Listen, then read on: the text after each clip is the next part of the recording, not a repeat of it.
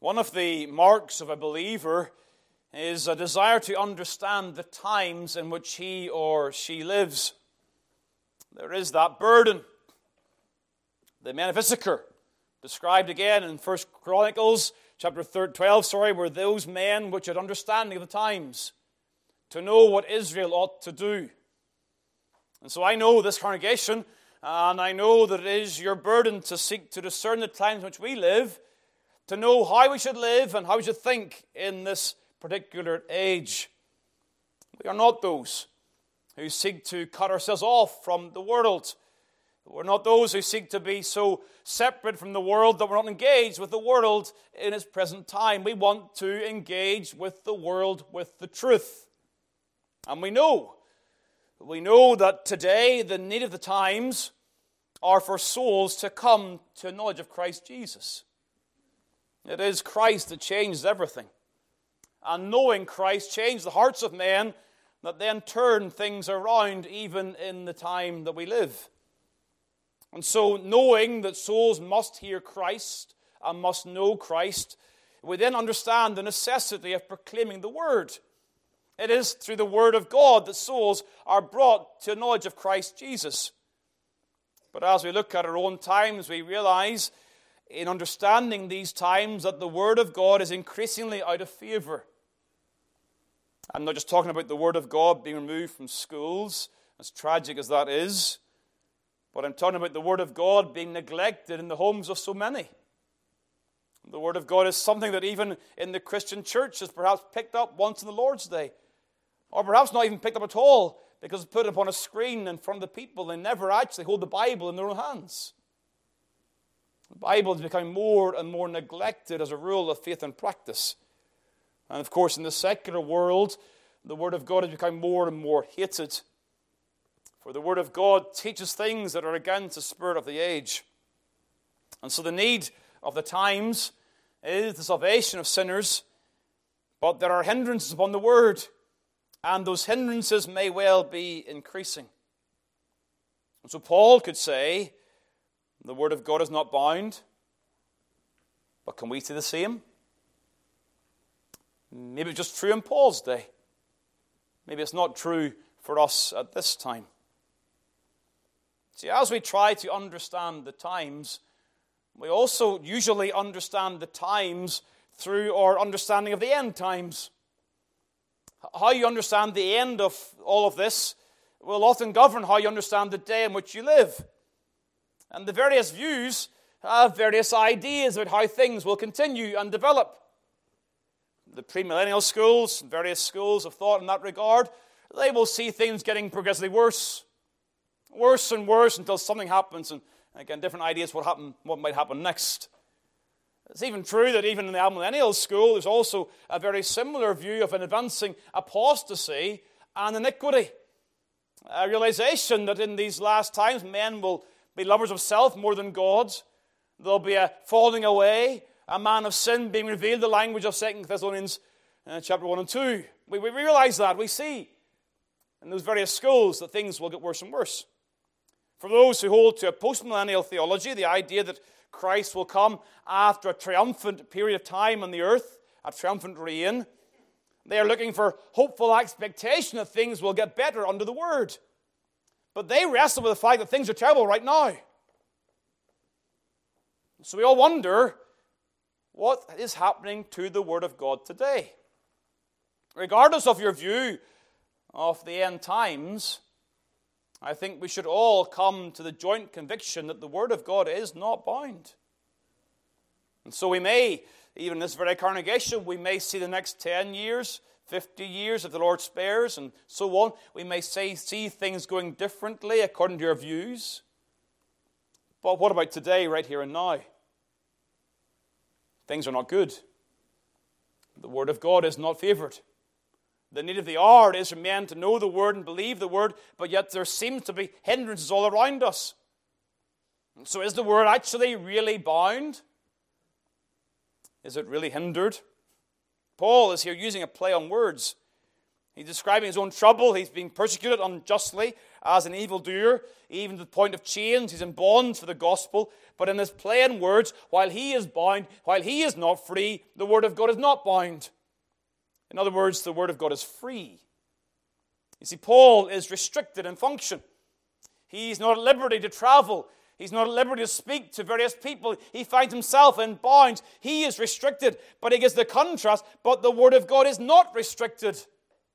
The Word of God is free, free to function according to God's intent. The Word is not restricted in the accomplishment of the purpose of God's. Now, when Paul says the Word of God is not bound, what is he talking about? Is he just referring to the Scriptures? Well, well, in part, but probably not primarily at this point. He's referring to the Word that is the gospel, verse number 8. Remember Jesus Christ according to my gospel. And in that verse, we saw it last time, we're in this portion, we saw verse 8 describes the incarnation of Christ Jesus all the way through to his resurrection. The gospel of Paul is the gospel that centers upon Christ Jesus. And he calls it good news. It is according to my good news, my gospel, verse number 8. And the gospel then is used directly in parallel to the term in verse number 9, the word of God. And so the Word of God is Paul's term for the gospel at this point. Is that gospel going to be put into the Bible? Of course it is. But it is a term for the gospel at this point. And it's a very suitable term. The Word of God, of course, speaks of the subject that is Christ Jesus. The word that is used here is the word logos. It's a word you know. It occurs, of course, uh, chiefly in John chapter 1. In the beginning was the Word. And you see in John chapter 1 the exaltation of the person of Christ Jesus. He is God, yet he is with God. And the Word that was God with God is the Word that was made flesh.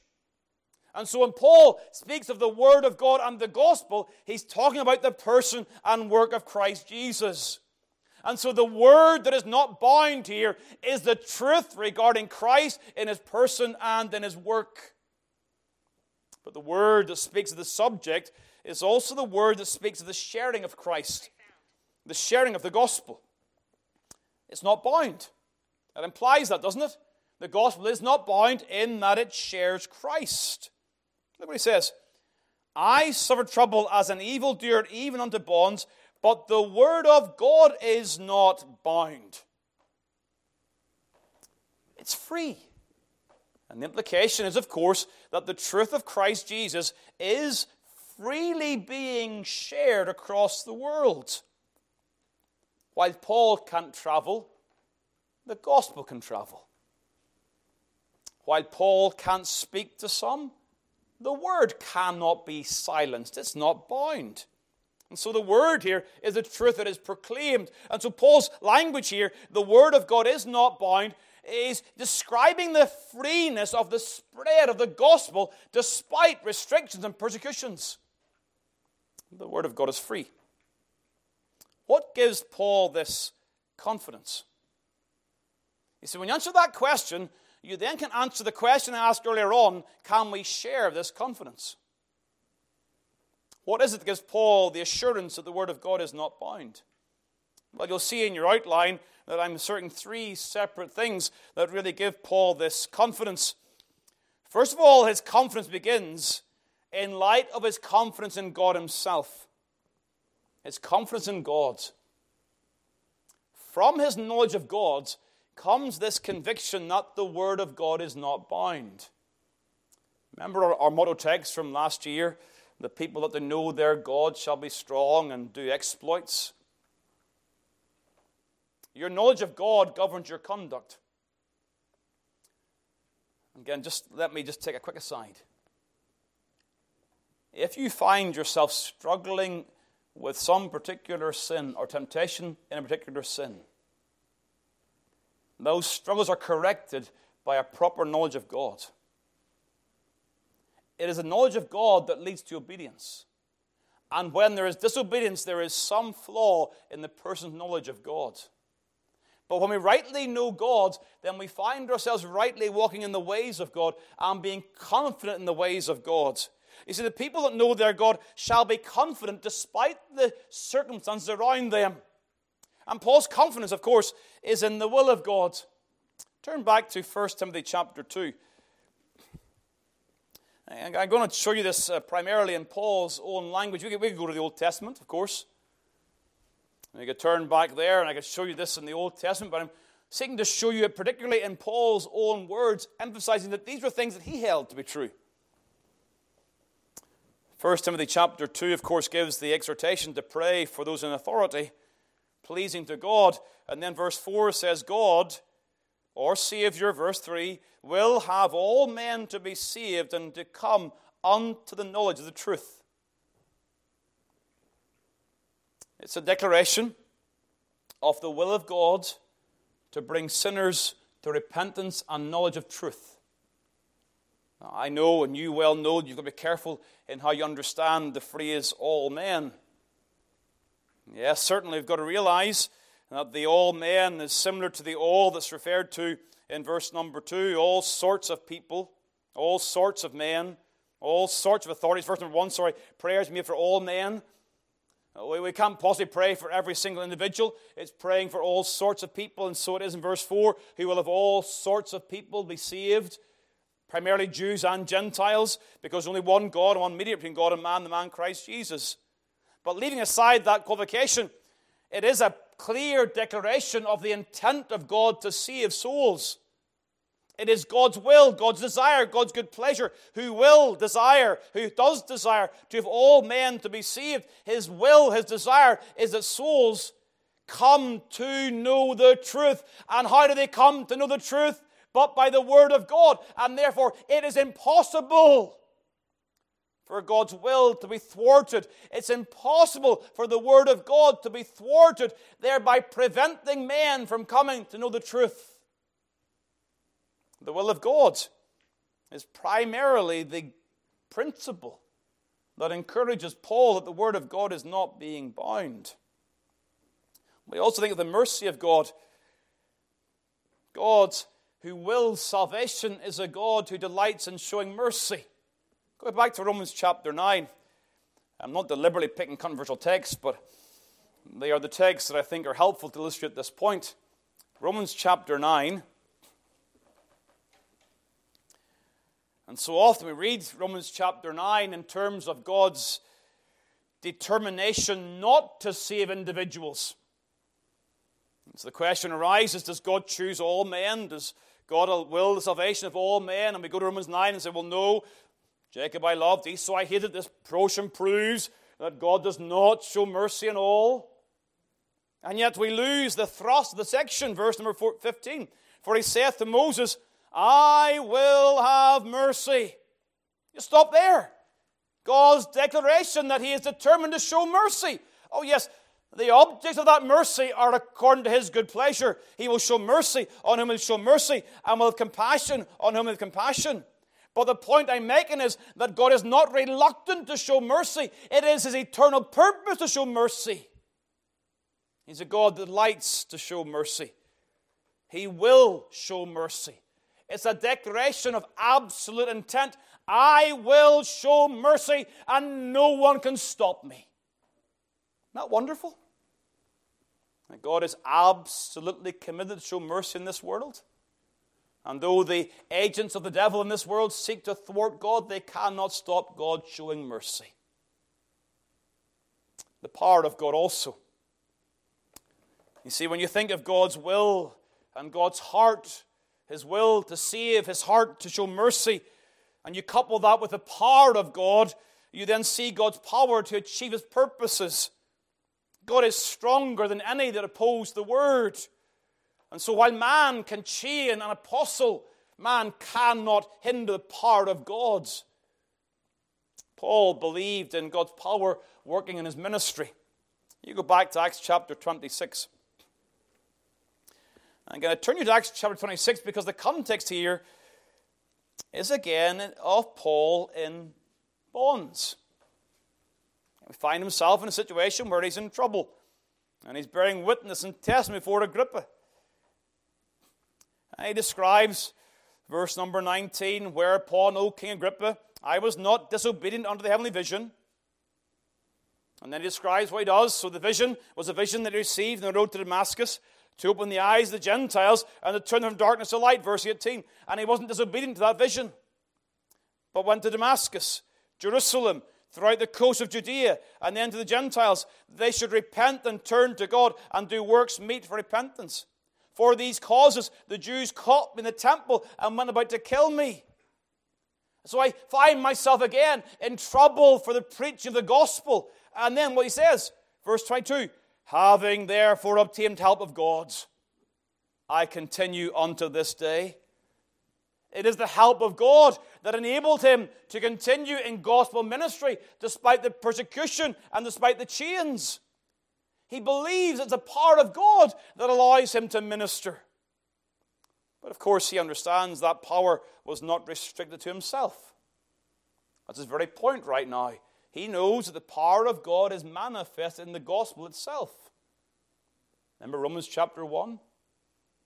The gospel is the power of God unto salvation to everyone that believes. You see, his hope in souls being saved does not rest in his zeal or his stubbornness, but in the fact that God uses the gospel to work his power in the lives of sinners the gospel is everything the sinner needs, and God turns people's hearts through the preaching of the word. And so the word of God is not bound. Paul's convictions regarding God underscores that conviction.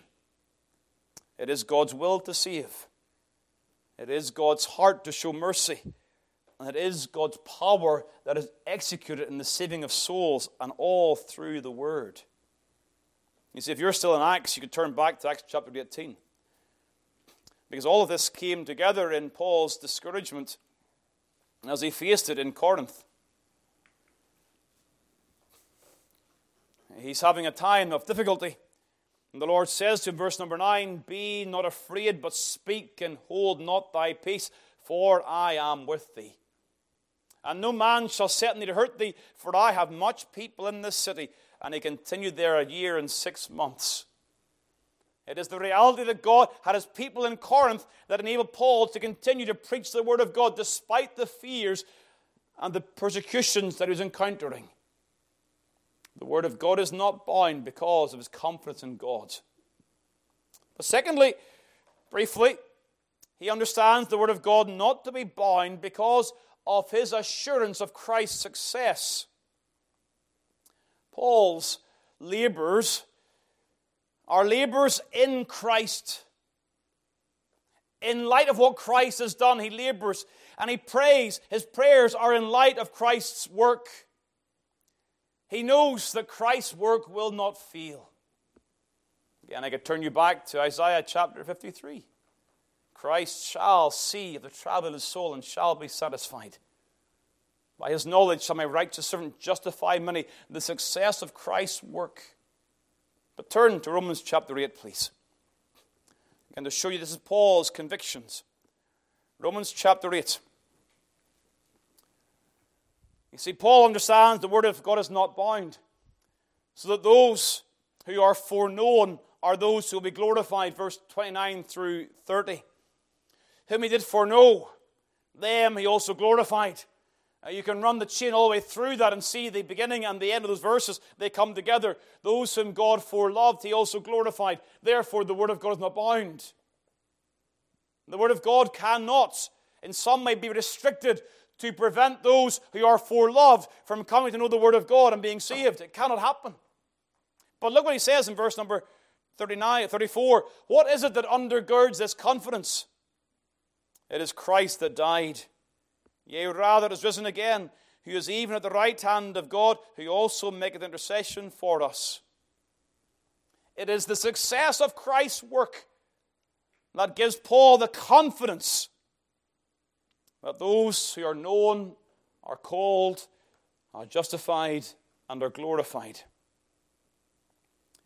Christ's death cannot be in vain. That's the conclusion. By the way, that is one of the most important reasons for believing in particular redemption. Christ cannot be frustrated in the outcome of his death. What he does in his death will certainly come to pass. He died to save sinners, and sinners absolutely will be saved. He cannot be thwarted. And because we understand Christ, think of the logic here. Christ died to save sinners. His purposes cannot be thwarted, but we know that sinners are saved by hearing the word of God. Therefore, there can be nothing preventing the sinner hearing the word of God. The word of God cannot be bound. That if God has his love set upon an individual, the word cannot be kept from that individual. It's going to be free to get to them, whereby they hear it and come to believe it, and Christ will succeed in the purpose for which he died. Christ's success. And the same is also taught in Corinthians. Turn to 1 Corinthians chapter 15. Again, these are just two examples, the two very common examples and two very well known examples. Here, Paul is dealing with the enemy of death. Can death hinder the word of God? Sure, that could happen. Someone could die before they hear the word of God, before they hear the word of God and be saved. Well, Paul says in verse 58 Therefore, my beloved brethren, be steadfast, unmovable, always abounding in the work of the Lord, for as ye, for as ye, for as much, sorry, as ye know that your labor is not in vain in the Lord. Your labor is not profitless. You're a labor in the Word of God. It's not without benefit, it's not without success. But what's the ground of that? Verse 57 But thanks be to God, which giveth us the victory through our Lord Jesus Christ. It's Christ's work that secures the victory and secures that our labors are not pointless. It's not pointless to share the gospel with your children, it's not pointless to share the gospel with your neighbors. It's not pointless to preach the word of God in a building like this. Because Christ has succeeded in his work, and thereby we have the confidence that the word of God is not bound. One last reason his experience in gospel preaching.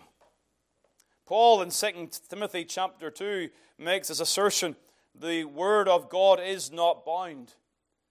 And it is my persuasion that in part he learned that principle from a previous time when he was in bonds. And so I want to turn you back, please, to Philippians chapter 1. And we're going to spend some time in Philippians chapter 1 and indeed end our studies here today. Philippians chapter 1 and the verse number 12, the Word of God says this But I would ye should understand, brethren, that the things which happened unto me have fallen out rather unto the furtherance of the gospel, so that my bonds in Christ are manifest in all the palace and in all other places. And many of the brethren in the Lord, waxing confident by my bonds, are much more bold to speak the word without fear. Nobody mentions his bonds, verse number 14. Much, or waxing confident by my bonds. And in the context of his bonds, he says in verse number 12 that those bonds have fallen out to the furtherance of the gospel. I need to give some background here. The letter to, to Philippi is one of four letters known as the prison epistles Philippians, Ephesians, Colossians, and Philemon. Now, in Acts, in the book of Acts, you read of four separate imprisonments. Philippi in Acts 16, Jerusalem, Acts 21, Caesarea, Acts 23 and following, and then Rome in Acts 28. The view of most is that Paul wrote these four prison epistles during the Roman imprisonment of Acts chapter 28, many years before 2 Timothy chapter 2. And so, what you see here in Philippians is previous experience that is governing his present thoughts in 2 Timothy chapter 2. I think it's likely that is the Roman imprisonment. Clearly, Paul is in that Roman imprisonment in Acts chapter 28, and there are soldiers who are guarding Paul. And that's the reference to the palace there in verse number 13. It's the Praetorium Guard that's mentioned there in verse 13. He's also able to receive visitors, that's clear. And he's able to bear testimony to his faith in that Roman imprisonment of Acts chapter 28. But the point for us today is that Paul is writing this letter while he's in chains. It's an earlier imprisonment. He's imprisoned again now, 2 Timothy chapter 2.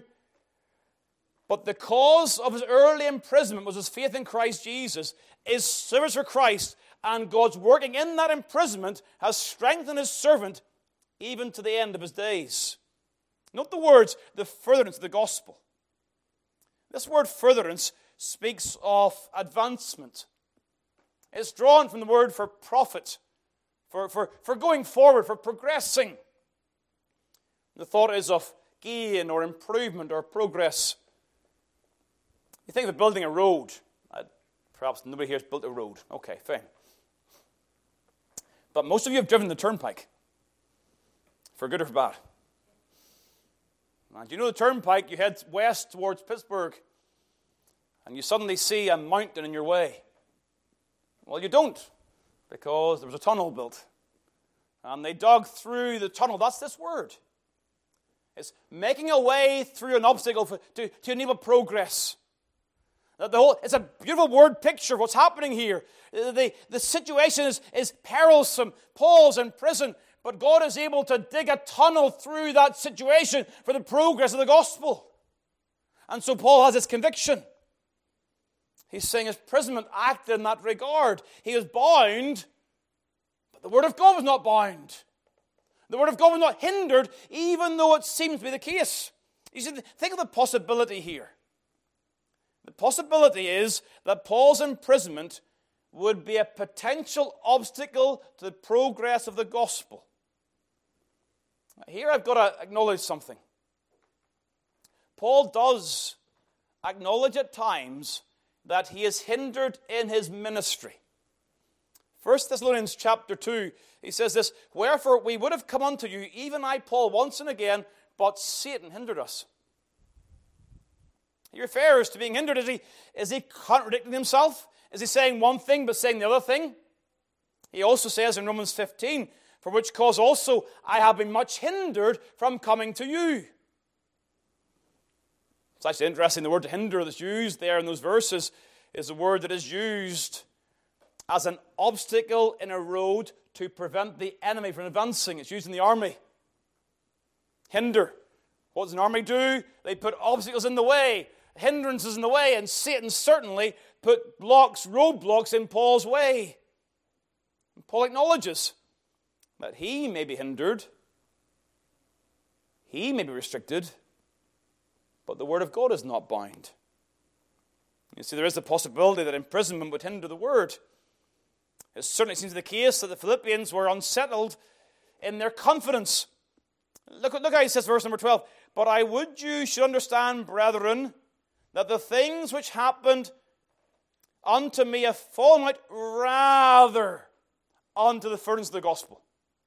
The idea being that they, their presumption was that Paul's imprisonment would hinder the gospel. And Paul saying that's not the case. You might think that way, but that's not the case.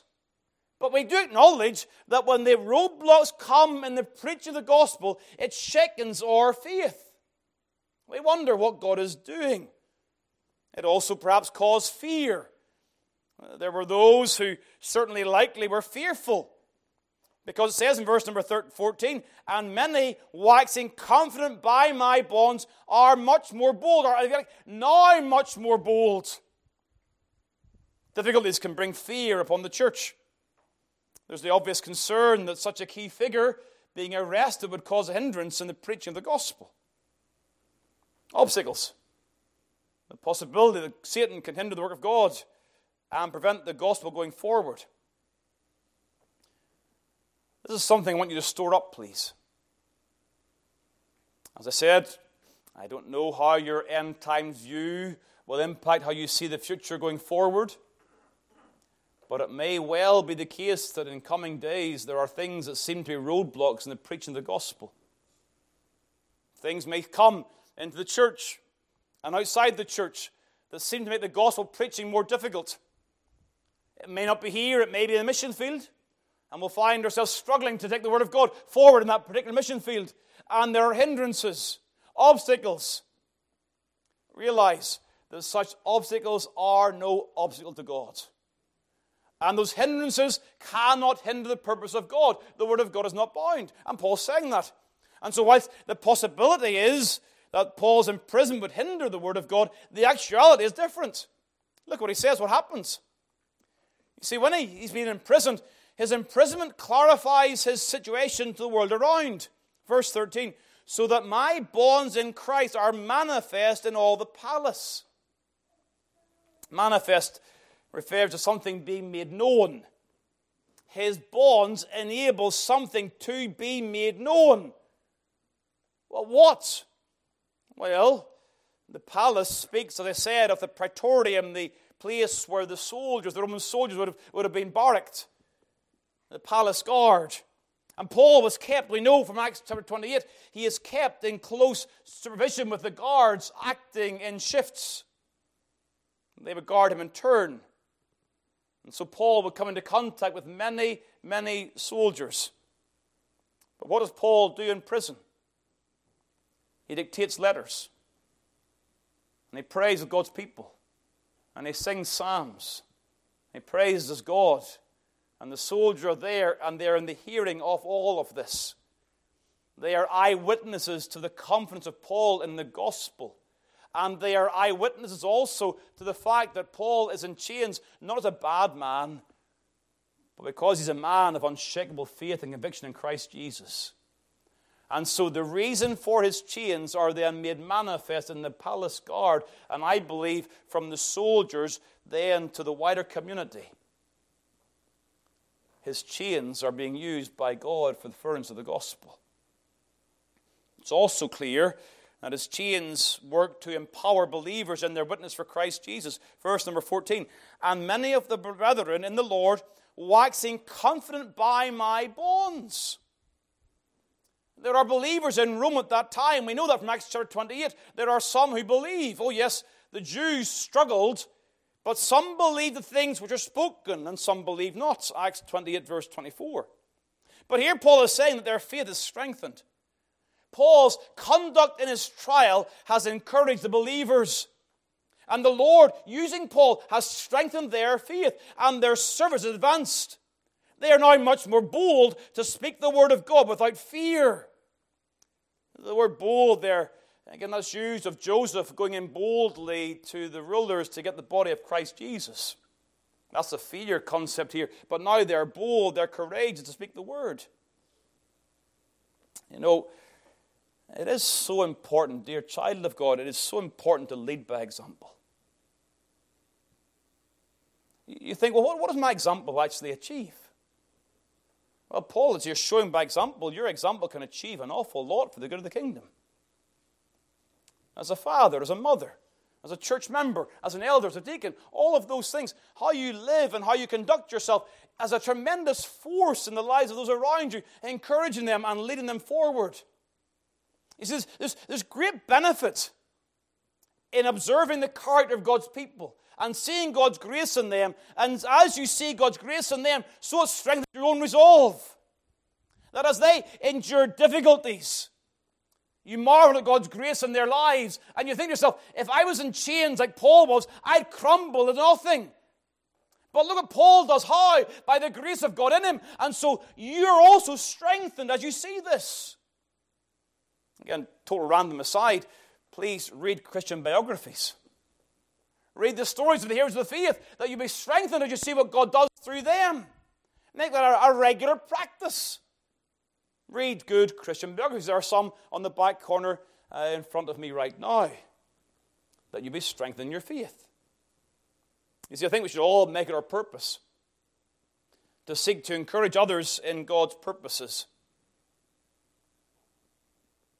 Paul is a striking example of a Barnabas, of an encourager, who in his writings encourages the church despite their difficulties.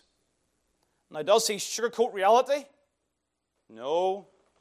He talks about men of sin and iniquity abounding. He talks about last days when trouble comes upon the church. You think of Romans chapter 1, they're being given over by God. He's not ignoring reality, but he lives in reality with great confidence and you find him as an encourager, and he encourages others in God's purposes. And dear child of God, can I encourage you?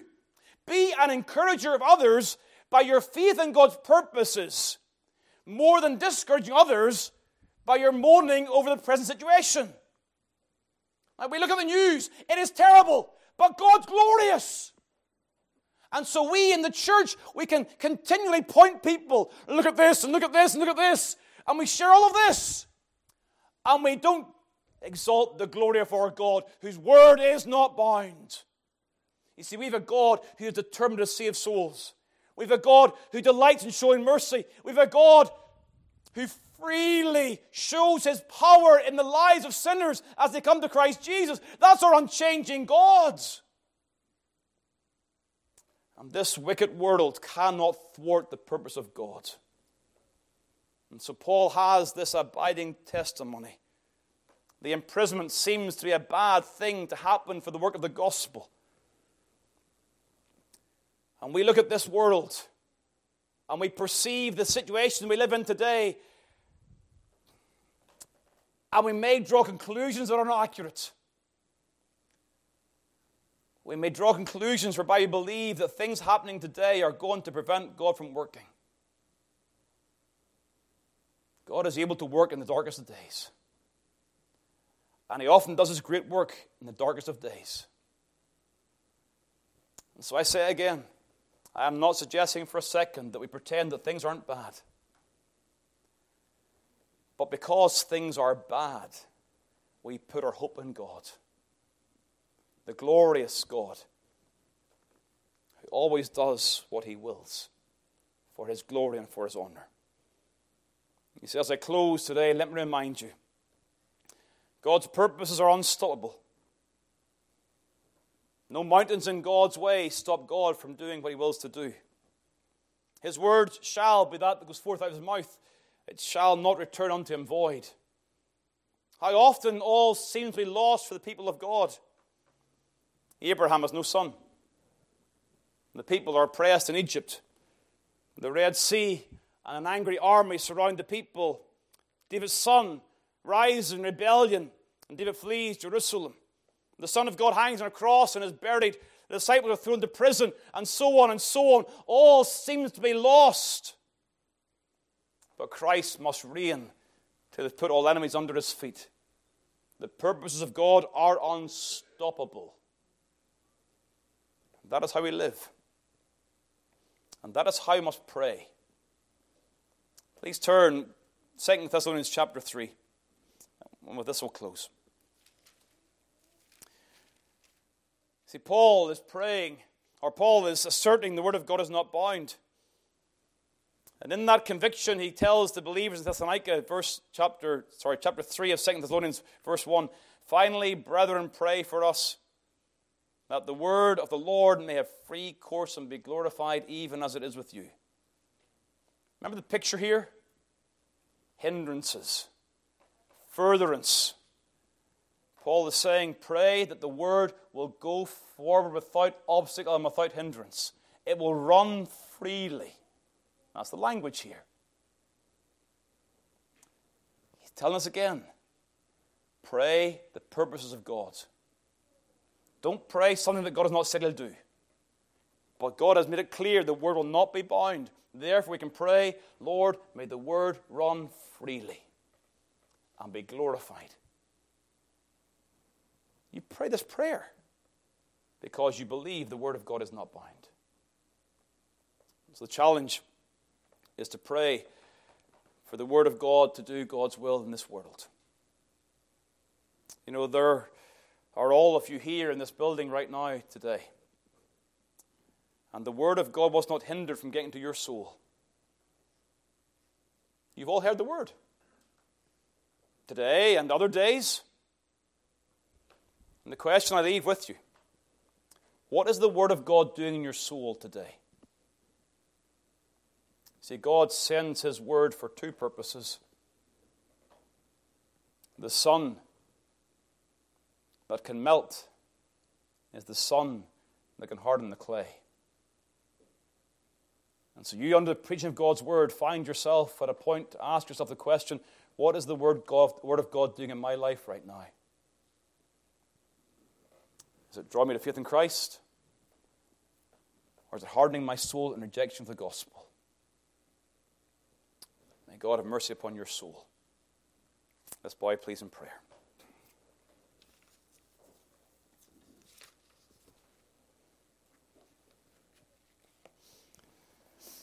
Oh, eternal God and Father, we pray you'd help us to live by faith and not by sight. That the great purpose of redemption would continually be before our minds, that we would realize, O oh Lord, that you're doing your will, a will that you've accomplished day by day, and a will that was determined before time began. And none can stay your hand or say unto you, What doest thou? So help us live by faith to pray in faith, to, to proclaim the word in faith. And dear Father, we pray that you would, you would stop wicked men from hindering the word. We, we pray for that. Don't allow that to happen, O Lord. But whatever man may do, may your word go forward for souls to come to Christ Jesus. That you would show your mercy and your grace and exalt Christ among us. Thank you again for this time together. Help us to walk humbly with Thee. In Christ's name, amen.